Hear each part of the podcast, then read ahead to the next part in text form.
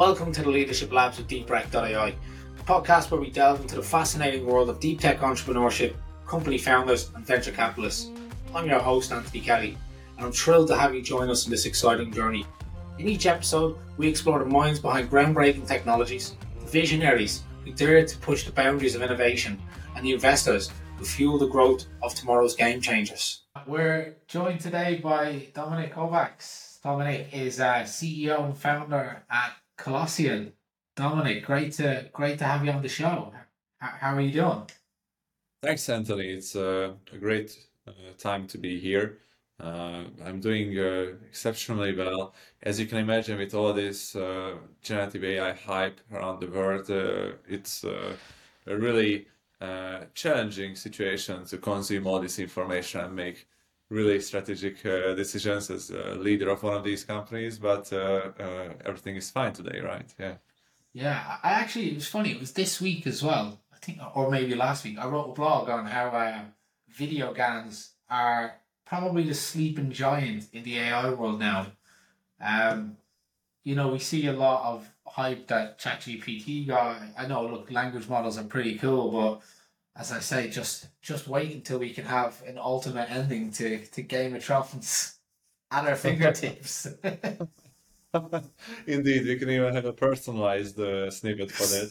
Actually, yeah. I, I, I have some I have some uh, like um, uh, hidden uh, hidden uh, needs such as that for, for all kinds of different series. But I'm very happy to say that uh, we actually contributed to one uh, live action uh, TV series called The Power, which just got released on Amazon Prime. One of the characters was actually created with Colossians, so that's uh, already a proof of the entertainment uh, use case in Hollywood with using this technology. Is this is this power the one that had fifty cent? Uh, uh, I it's powered by uh, Sister Pictures Productions. It recently Oh, got right, released right, uh, right. on the first Yeah, of April, as far as I believe. I know there's a series called Power. I had I think I had fifty cent in it, and then there's a second series now about his son. I think that one might be called Dead Power. It could be. It could be. A, I, I Yeah, I haven't think watched that's a different one. This is more like a a, a teen drama, right? So um, uh, with, Right. with the dark aspects, but uh, it recently got released. Yeah, but uh, it's it, it's uh, it was a great experience for us because I would have never imagined that we could sell um, our videos for such high quality needs. Like Hollywood producers are like extremely picky and have really high standards, and it's already approved that with today's technological standards, uh, it can be sh showcased in a movie. That's like, uh, you know, an, an amazing, um, amazing achievement for the technology itself, in my opinion. I mean, yeah. There's also also less line practice as well, right? So if if the technology when the technology is there, should actors be worried? I don't think so, to be honest, because it's just a, an additional, an additional step in the process. And uh, in case like uh, uh, for uh, various other movies where you have to make look, uh, make actors look younger, or or you have to edit uh, the way they speak, or maybe the language they speak in, you still need the actor, you still need the actor's consent, and the actor will still get paid. But these are like uh, these open up new creative elements and possibilities in the movie industry. Um, I don't think the actors will lose their jobs anytime soon, to be honest.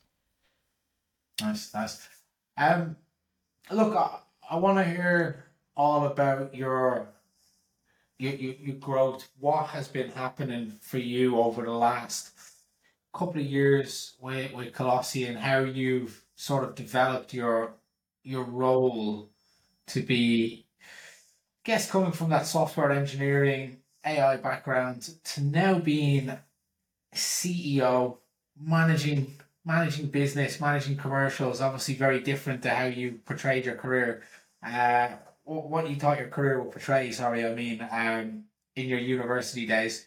But before we do that, I want to find out a little bit more about you. What's what's been your entrepreneurial drive, right? Because we we met back when you were going through APX with Defudger, uh, which is probably four years ago now, so so quite some time ago. But you know, you, you're a young guy. You've gone from startup to startup, which isn't easy, even for the most experienced people. Um, so yeah, where does where does the drive for entrepreneurship come from with you? Well, in the beginning, I, I, I wanted to do all this because I felt like this is the way towards freedom.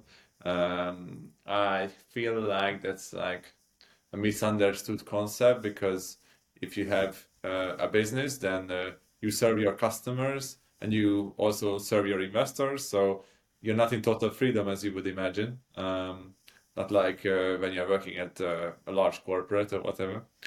Um, so that's what drove me initially. Then, then, then seeing all this impact, seeing, seeing um, uh, uh, the impact we make at our customers. Like when we initially released uh, just very simple versions of our product several years ago, and people started saying that, okay, this looks interesting. That that like phrase drove me like crazy to okay, let's make this uh, interested person into a paying customer. And I still remember like one and a half years ago when we released the alpha version of our current product that's able to do uh, able to create videos in a self-serve basis using generative AI. Uh, there was a there was a guy from a company who paid upfront one thousand dollars for a whole year, and I was amazed, like, oh my gosh, such a large amount of money for such a shitty product, in my opinion. But since then, I of course learned that if you feel like your product is shitty, that's that's the perfect kind of feeling because that means that you are doing it right, and uh, and uh, I'm all for that. Um, and these days, you know, it's always always. Um, I'm not saying it's tough to keep this drive, keep this momentum in yourself, but the fact that you surround yourself with colleagues, for example, one of our team members, Amos, just left university to join our company. He was here part time for like a year or so, and uh, he decided to leave his university studies behind because he sees such a strong growth potential in the company, and he's been an amazing colleague in the meantime. This this puts lots of responsibility on my shoulder because I don't want to I don't want to fuck up this guy's life, right? I I, I want to ensure that this place is something that he can he can grow his skills uh, at and and uh, become an even better person.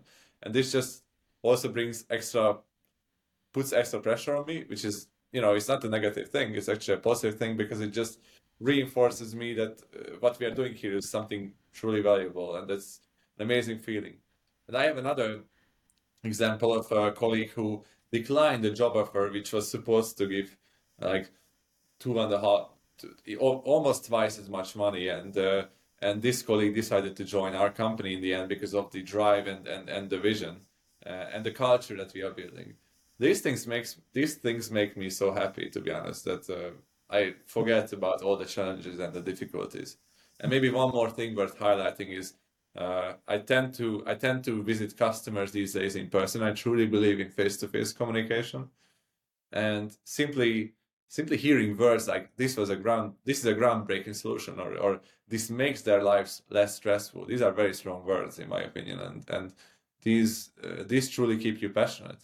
So these internal like um, back uh, internal messages and and and and uh, kind of communication from your team and also from customers. I think these two channels just drive you so much energy and this this where i'm draining my energy from right? Thanks. lots of lots of responsibility but you, you are right. Um i've identified Colossyan you know user up there with I mean, there are companies who say they're on state of the art, but you know, use are on you know the state of the art of what is physically capable with machines. Um, before we actually talk about, let's say, your personal growth of how you've you've developed your skills from engineer into business person, I just wanted to ask, out of interest. So when you started Colossyan, let's say like the technology, computation, computational power, GANs, what was available when you started versus when you were available now? Like, has have you seen like dramatic changes in in, in the tech space? Uh, when we started, like that's kind of when the open source technology Wav2Lip was launched. That was like the foundational aspects of what we used, and we ditched the entire thing because it wasn't really high quality for us to work with. But uh, uh, even back then and today, there are not so many open source options. Uh, primarily because academia thinks this is a dangerous technology to manipulate people's facial expressions, which I tru- truly agree with. And at the same time, this is a very niche technology as well. so few people know about this in the whole world, and uh, and uh, they are not really open sourcing it, uh, even the academia. So because of that, all of the technological development has to be done in, in internally, and uh, and uh, um, I would I would imagine that it must be easier today than it was years ago to just kickstart this. But the entry, the, the barrier to entry is still very high. Um, it's, it's it's very difficult. Not like in other aspects of AI, when where you have a bunch of open source solutions, even like products that you can purchase for subscriptions that you can plug in an API or something. This has to be built in internally. I had a I had a very strange request. From one of my colleagues, so he knows I talk to people like you about face scans, open AI, right? It's it's in there. He was going on a a stag party and he wanted to know was it possible if they could get an AI generated message off James Blunt about about the stag, wishing him wishing him a good holiday and a and a, and a happy marriage. But and that's that's actually possible. When in the early days we were requested to do, to create James Bond happy birthday videos for a CEO, and and that was one of the reasons why we transitioned into Colossyan from Defudger, which was about detecting deepfake videos. Um, essentially, um, essentially, uh, uh, they paid us money to create a video, and that just gave the entire intuition that hey, why don't we just turn to this content generation side because there is like validation already that they are willing to pay for it. And we created a James Bond video to for a CEO of um, of uh, Telenor, a mobile telecommunications company. Uh, uh, personalized message from James Bond saying him happy birthday. Nice, nice. That's a that's a nice story. Yeah. Um, so yeah, let's let's talk about you how how your role has changed. So you're now handling a whole bunch of different topics, right? You're handling more topics than one person should handle as it is. Never mind, your company's extremely fast growing, um, and it's in the deep tech space, right? So a number of things that are just high pace, high volume, happening all the time. You're talking marketing, operations, commercials, product, recruitment. Let's let's start off with, with marketing because this one this one amazes me and it amazes me for a couple of reasons. Is that majority of tech teams like your own at Colossyan are are tech people, right? Use use know each other, use work together, use went to university together, use build a tech product you launch a product that starts to become successful. You then have to go to get funding, meet some people, and they're going to say, "What's your what's your strategy? How is you, how are you going to go to market?" And you guys have never been you just haven't been preparing yourselves to be asked those questions throughout your work career, throughout your education career, and now all of a sudden it's super important. How did you prepare yourself to move towards this or make that pivot in, in skill sets? And what was that like? Well, tons of failures, uh, I guess. It's just kind of like a kind of like a um, evolution evolutionary step because you fail so many times that you start thinking, "Oh my gosh, should I should I keep failing like this, or should I iterate something on my process?" That's when we. That's when I, you know, kind of uncover the meaning of what even it what does it even mean to have a go-to-market strategy?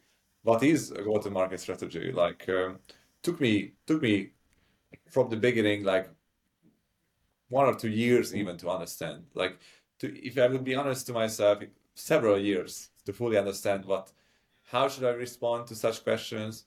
What should I possibly tell the investor so they they they understand it from their perspective? Like they they hear the answers to their questions that they want to hear and what should how should I plan it myself with my own like way of thinking, right?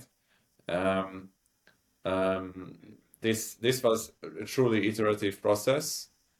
Um, if I I would love to point out to some guidance or just articles and even sources of information I've found. Yeah, but, please do. But I'm just I'm just trying to think back, and I cannot point to any that truly you know explained it Eh, so for for many for many topics within marketing or sales, I, I can definitely name a few resources, but this was truly an iterative process and based on feedback.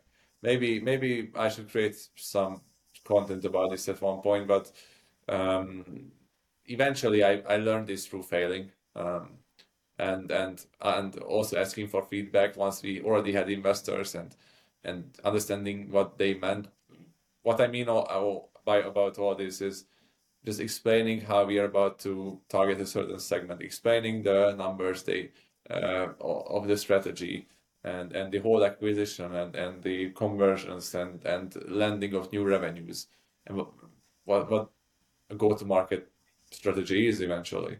Yeah. Um, so it so yeah. What, what I like about that is is you can see clearly how your learnings, you might call them failures, your learnings were creating an internally built process for yourself. And I mean that's that's that's fantastic. It's it's great. Now you'll probably face a challenge at some point where you might have to go more towards operations, towards strategy, and you're now gonna have to pass over marketing to someone else, you know, and you have your process but it's very hard because you've learned it through, I guess you would say, the school of hard knocks and setbacks, right? That yeah, it's, and, and... it's not a playbook.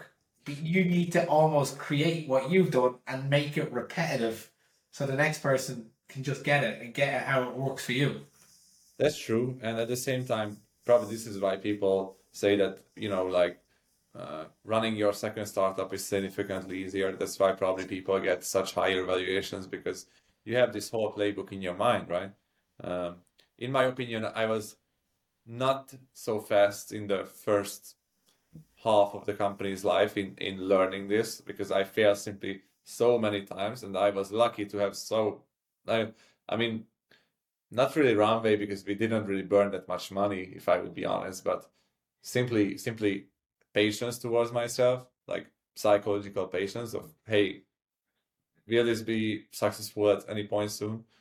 And um, and uh, I think this could be even learned sooner. Uh, it just uh, it's just loads of uh, loads of like ignorance and and and not not really conscious ignorance, but focus on other things that uh, and a shift of priorities that I may have done in, in a wrong way. But uh, my best advice is just to be patient and uh, if you are patient and you fail many times, you will end up at the right place, right? Can I ask you, um, do you feel that coming from a software engineering background, you are tech bias, thinking, yeah, the tech is great, the marketing will do itself? Or like, did you have a different idea behind it? Um, I think Ben Horowitz had this saying of first time founders worry about product. Uh, maybe it was maybe it was uh, Peter Thiel actually, but uh, I I like these quotes that they usually say because it's true. Because first time founders usually worry about product, and not distribution. Second time founders worry about distribution because they know the product will be done anyways. And even though we are an AI and it's an incredibly challenging field, I firmly agree with it. And in the first years of, of me doing this, I was so worried about product, not uh, at, at distribution. And even today, I find myself in situations when I try to spend more time with product. That could be because of my technical background, or could be because of this biased way of thinking.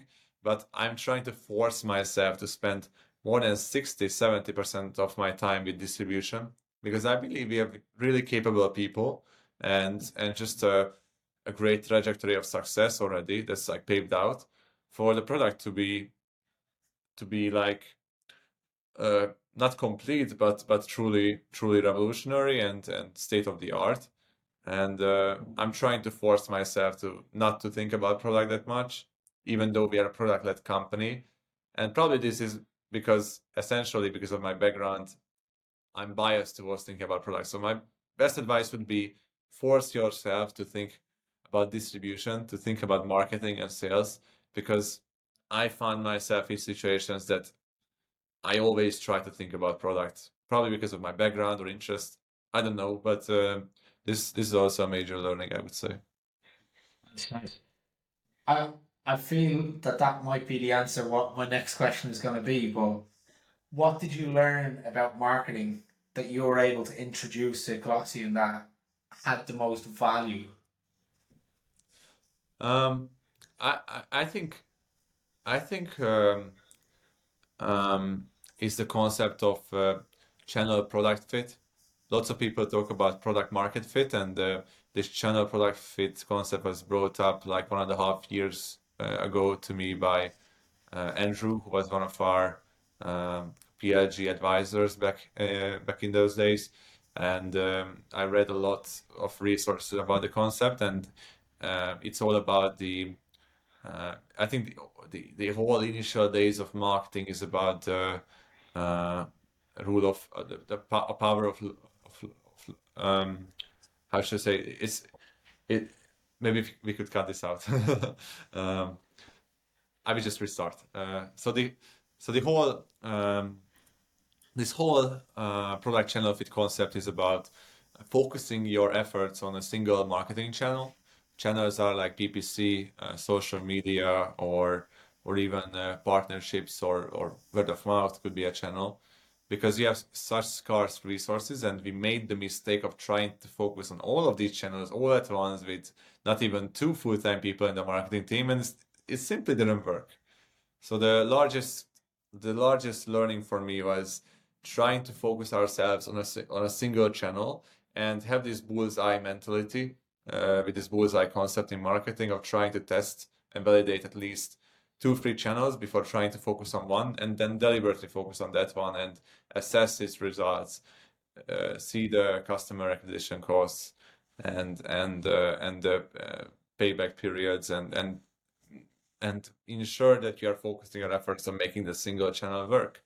And there are loads of great resources about each channels, which channel is great for what kind of a company. So you don't even have to go through testing 10, 20 channels.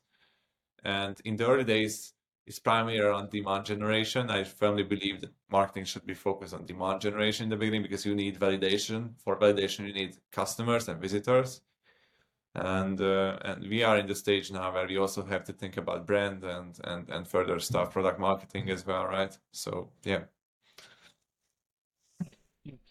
I got a I got an interesting advert on my Instagram I, I don't know if you guys had something to play in it, or there's definitely some form of generative AI in it. It it, it clearly um, scans through celebrities that I like, goes through the database of people that they have, has a generated video of them. In my case, it was Tyson Fury. It opened up and it said, 31, are you this old today?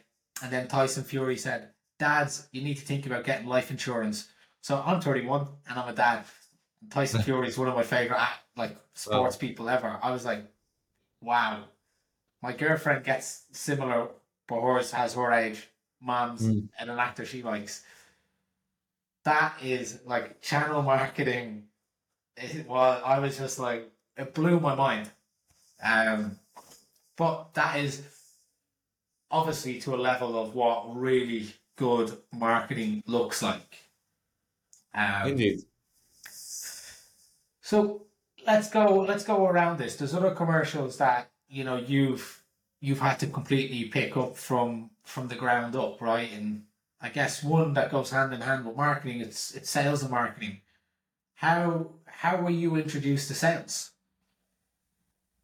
I recently had a conversation with an investor who kind of said it really obviously that usually the best early days salespeople are the head of product or the CPO. I was running product management and done the whole product stuff for several years. And then I found myself in sales and it worked extremely well. And I wasn't really conscious about this, but I never would have imagined that I would be good in sales. When I was a child and, and uh, uh, in my early days of uh, high school whatever, I always loved to do these bargains and selling my stuff to get some more money for primarily fuel for my car, right? But uh, but uh, eventually, eventually, um, I always like to uh, handle money and be conscious about my financials. But I never imagined myself doing sales, uh, and and eventually, eventually, I realized that since I'm the one who knows the product the most, we are a product-led business. It means that the product is above everything else. The product is the uh, driver of value for our customers. Um, I I I found myself in situations when I started to sell like pretty large deals, and and I was like, okay, this kind of works. let's make this even let's let's let's um, make this even, work even better and started to read about concepts i really recommend SaaStr i recently found out about it in the past few months and since i read like 400 articles. It's incredible very practical um, gave me loads of ideas. So with this way you can just um, you can just um, even do sales more scientifically than you would at the start. And uh, this was also like try and error and just following logical reasons, uh, or lo- sorry, logical logical steps. Um, when it comes to pricing and just selling an enterprise plan, even in your early software, I guess you have to just start small. And we saw this one thousand dollar subscription back then. It seemed like a huge number. Now it's like nothing, but uh, it's still a great victory even today if we can sell subscription for thousand dollars but the way you increase this and and have further like uh, opportunities on the horizon is just by running try and error so trying to increase your price. And in the early days it's not a top priority to sell a hundred thousand dollar plan if your company is not targeting such deal sizes. Uh, the the the the what you have to do is is you have to sell sell and and you have to ensure that uh, customers buy buy the the package that you are trying to sell. And afterwards you can you can always increase prices and and run more scientific and and validated sales processes as more mature companies. And this is a process what we are going through. Uh, it's a great learning curve. Uh, right now i'm trying to uh, teach other sales reps to do what i've learned. And um, and uh, that's also a very challenging thing but uh, a different kind of experience. Yeah, so this is this is what I guess a couple of questions in on that. So you mentioned you sales also was a bit of trial and error, but now you know what works. You've started to do a bit of research into it. You probably have your own process now. You have your own introductions. Someone has a positive experience with you in a sales sales call, sales environment, conference you have, I know exactly this is how I'm going to follow up, this is what it's going to be. Someone rejects, you then know how to maybe try and bring them back into the pipeline in three, six months' time, right? You've you've built this whole I guess you can call it a sales enablement and function around yourself just based on your knowledge. Yeah, exactly. And I don't think you need like you need to be um, uh, concerned about these processes, processes because I was always so concerned that how am I going to do enterprise sales? There is Procter and Gamble, there is like Hewlett Packard. How am I going to sell them a large tier uh, when I'm like 24 years old and, and have no experience with sales? The thing is that you have to believe uh, in yourself. This is a very generic like kind of saying, but you know this is what happened. I imagine that I would... Uh, fake it until you make it. That's the sales exactly. phrase exactly uh, that's it has it has truth right and and well i had to imagine myself selling an actual big deal to a company like that and it worked out and even i couldn't imagine that I, I couldn't realize that it actually worked out. I was really surprised, but that just reinforces you. It reinforces you that you can do it. And from then on, it's just a, a series of, of, of victories. And, and by now, it's just a piece of cake. It just uh, like doing a push up in the morning, right? So uh, that's how it should work eventually, right? When when you were learning, did you ever like randomly cold call your colleagues to see if they'd buy Colossyan off you? What you you mean like from internally like practicing yeah, some... just, just like internal practicing. No, I never did. I never ever did that. Uh, I'm I'm a bit impatient sometimes, and I'm just trying to do this on actual customers. Um, it's a better feedback uh, quality, I guess. The quality of feedback is better. Well, uh, here's the next one, and I think you've mentioned it already. You want to meet a lot of your customers face to face. You want to do like that is traditional business. It works well. How well is being so close to your customers?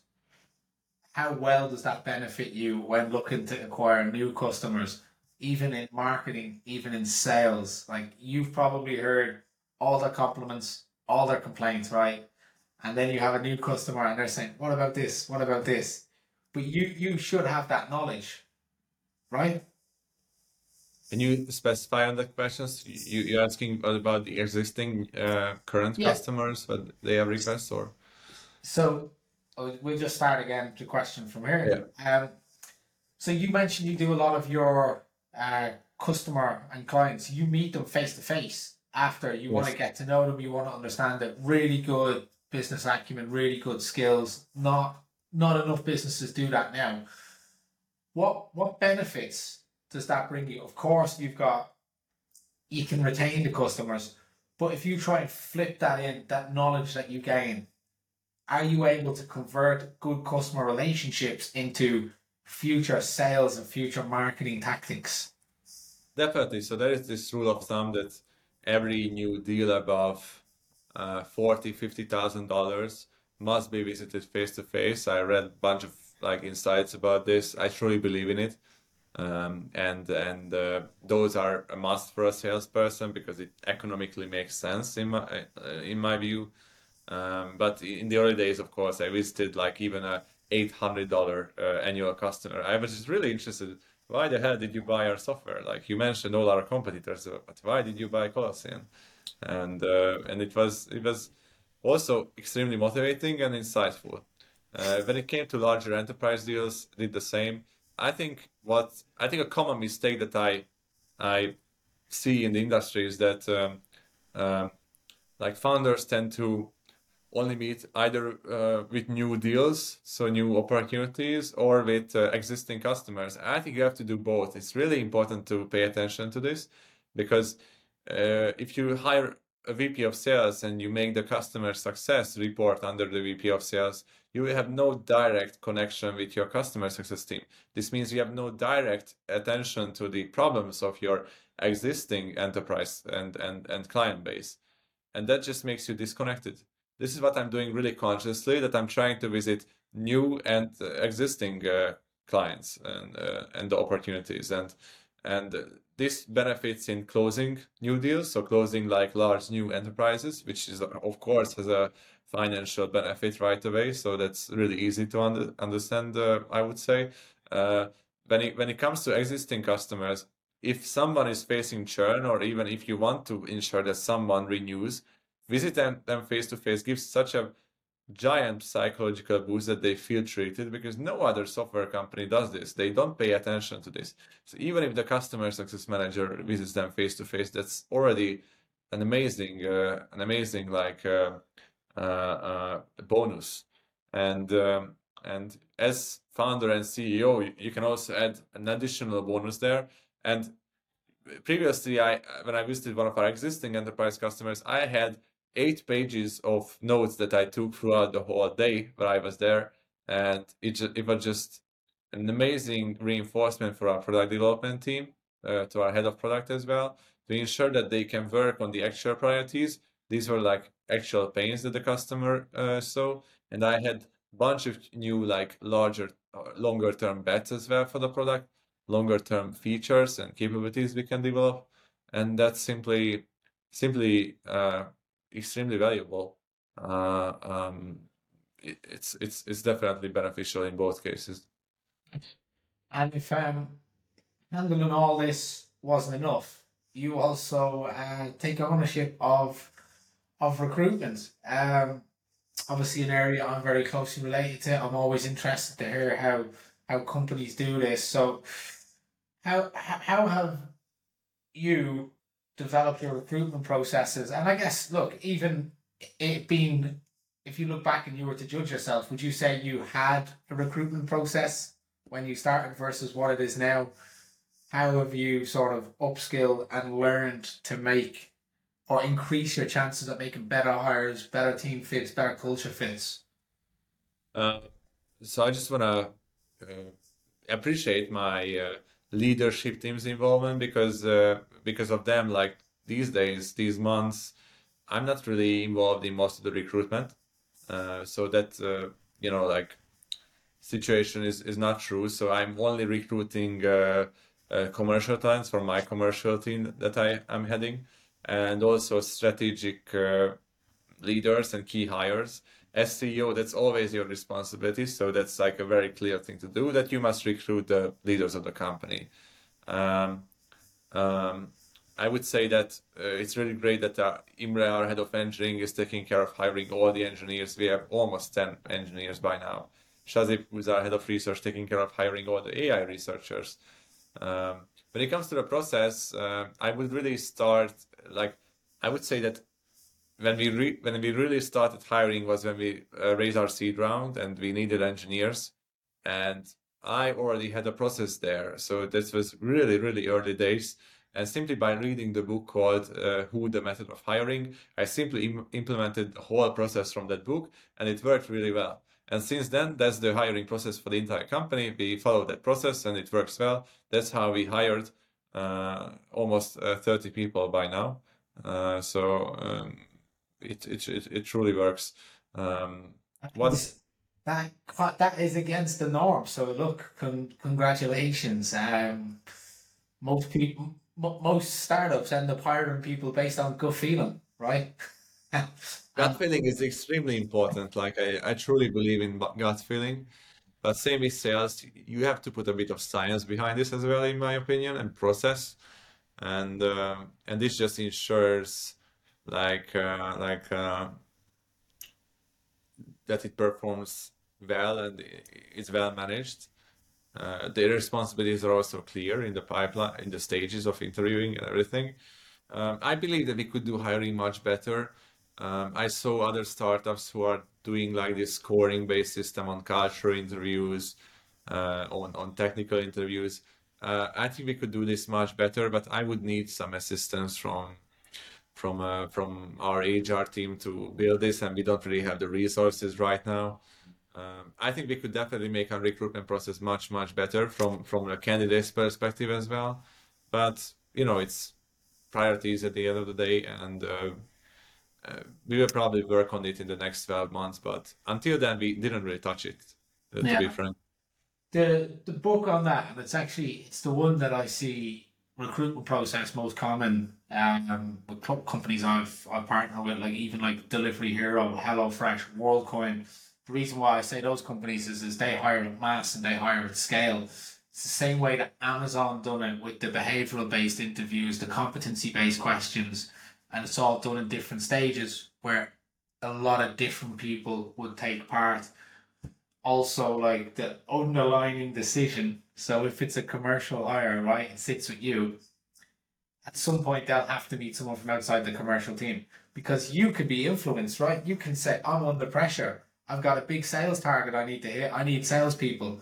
So you could just be like, "Yeah, I'll hire the next two guys, no matter what they're like, or I'll hire two the best two out of a bunch. Whereas traditionally you would like, right, we have a minimum bar, they don't need this, they don't get let into they, they don't they don't get to join our business and work with us.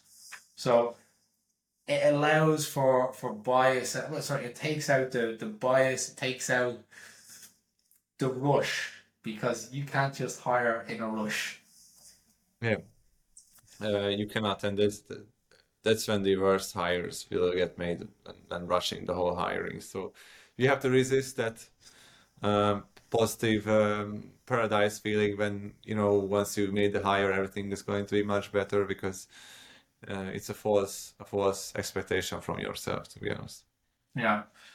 Um, moving on towards uh, some towards the end here, you, we've mentioned semi about like product market fit. You coming from product background. Guess what I wanted to ask is what what skills have been transferable coming from a, a product heavy background into into a co-founder founding a business?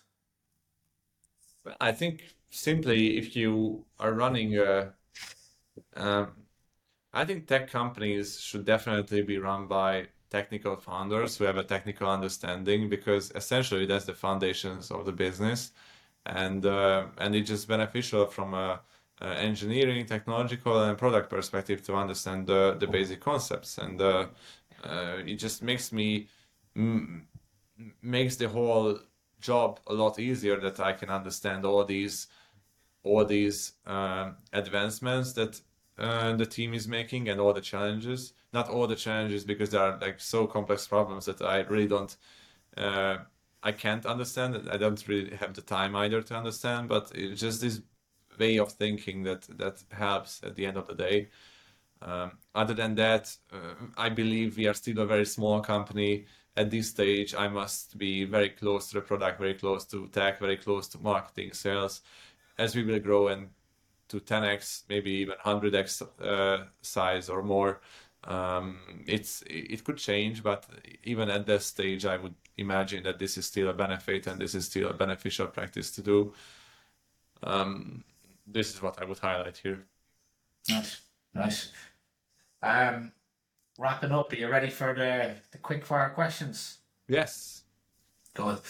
Um, what are your current goals for upskilling yourself? Um, I definitely want to invest more into strategy because of my commercial efforts and and uh, my learning curve on the commercial fields. I kind of neglected thinking, sitting down, doing deep work, and thinking about where to be, bring the company.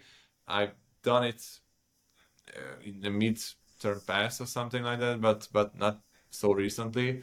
And I realized that I must do this more frequently. I'm blocking myself time and trying to have this kind of peaceful hours for myself. Um, that's one thing.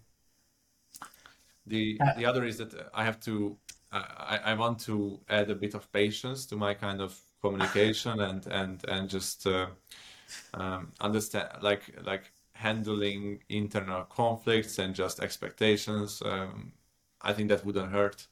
Um, um and uh, and uh, I guess uh, I will now need to learn a lot more about recruitment again because I will have to hire so much more senior leaders than I, I did before. And that's going to be a different game, different recruitment process as well. So uh, I'm already waiting towards that. Yeah. Nice. I'll try and remember the name of that book that I, I read about uh, the Amazon recruitment process. I'm, I keep looking around because it should be here in my office somewhere. um, a book, podcast, or content that you would recommend to uh, other entrepreneurs? Well, uh, when it comes to product management, like I've done the whole initial pricing and packaging based on Lenny's uh, newsletter, which is a great product management um, Slack community and newsletter as well. Make sure to check that out. Um, I learned a lot from uh, about marketing. Like I knew nothing about, literally nothing about marketing and uh, uh, it was the growth handbook uh, from Demand Curve. Yes, this was very useful. And also MKT1, there is a newsletter, which is a marketing newsletter. These two sources are great for marketing, in my opinion. Then Kyle Poyar's uh, PLG uh, uh, newsletter is also amazing about the concepts of PLG and everything that OpenView publishes. from sales, I would definitely recommend uh, SaaStr. Um, that's, that's truly awesome. And uh, I have also advisors who I'm always talking with when it comes to sales, CS, and support. Um, what else? I my favorite book is this Great CEO Within. It's written by a coach called Matt Matt Mochary. I think uh, he's uh, he's a great executive coach of companies such as Notion, and um, and uh, the book is 100 pages, extremely practical, really dense, and just laid down the foundational way of thinking for me regarding how to run a company. Without that book, I think I wouldn't be where I am today, to be honest. So that's a really great value, and it's available for free even. Um, that sounds like my type of book, hundred pages. exactly. What What are your three non-negotiables when it comes to being a leader? Whether that's setting up your your team or setting yourself up. Mm, you mean like expectations or? Uh, sorry, your non-negotiables. So I guess you could your minimum standards. Three things that you say this is the minimum standards that either I do for my team or this I I expect from my my team. Yeah, yeah, yeah, exactly. Um, I think uh, communication, over communication. I, I I feel like that's incredibly important. Like I really demand from all of our team members to uh, keep communicating, keep using open channels, keep keep putting information to public. That's like truly essential to uncover problems because we are paying so many clever people, and if you are not leveraging all these brains, that's not good in my opinion. Uh, the second is hard work. I'm a really hardworking person. I expect everyone to work uh, hard. Uh, we definitely want to work with hardworking people. And the third are um, um, agreements uh, and and responsibility uh, responsibility kind of. So if if we make an agreement, if if uh, if someone agrees to fulfill uh, another person's request, it's really important that we, we, can count on each other. We are an elite sports team here at Colossyan, and we want to ensure that uh, we are surrounded by people who we can trust and, and expect things from. So if there are agreements, uh, we want to count on each other, uh, each other that those are getting fulfilled uh, or communicated, right? So um, these are like uh, really strong principles. Nice. Final question, Dominik. If you could do it all again, what would you do differently? loads of things. Uh, I would read all these resources that I mentioned, like one by one, every article. That would be amazing. And uh, and uh, I would start with marketing and not product. I would definitely fake it, fake fake the whole product uh, as a as a whole, use a no code solution, and not. I wouldn't focus on building. I would focus on validating. Uh, uh, lead visitors to a a newsletter or a queue or, or, or, a database to sign up and, and ensure that there is like a demand before you actually start building and make sure to build iteratively. Um, this is my major learning, to be honest. Right. Dominik, it was an absolute pleasure having you on. Um, Thanks so much. I, I look forward to seeing Colossyan's growth. I look forward to having you back in two or three years, if you'll even have time for me then, because I, oh, I, I do expect you guys to to be up there with with some of the names, some of the biggest names and EU scale ups. But um, it was a pleasure having you, Dominik. For sure. Thank you so much, Anthony. It's a pleasure from my end as well. And thanks for the great audience. That concludes another enlightening episode of the Leadership Labs podcast. If you found today's episode thought provoking and informative, be sure to subscribe to the Leadership Labs on your preferred podcast platform or on YouTube. Thank you once again for joining us on this journey through the Leadership Labs. Until next time.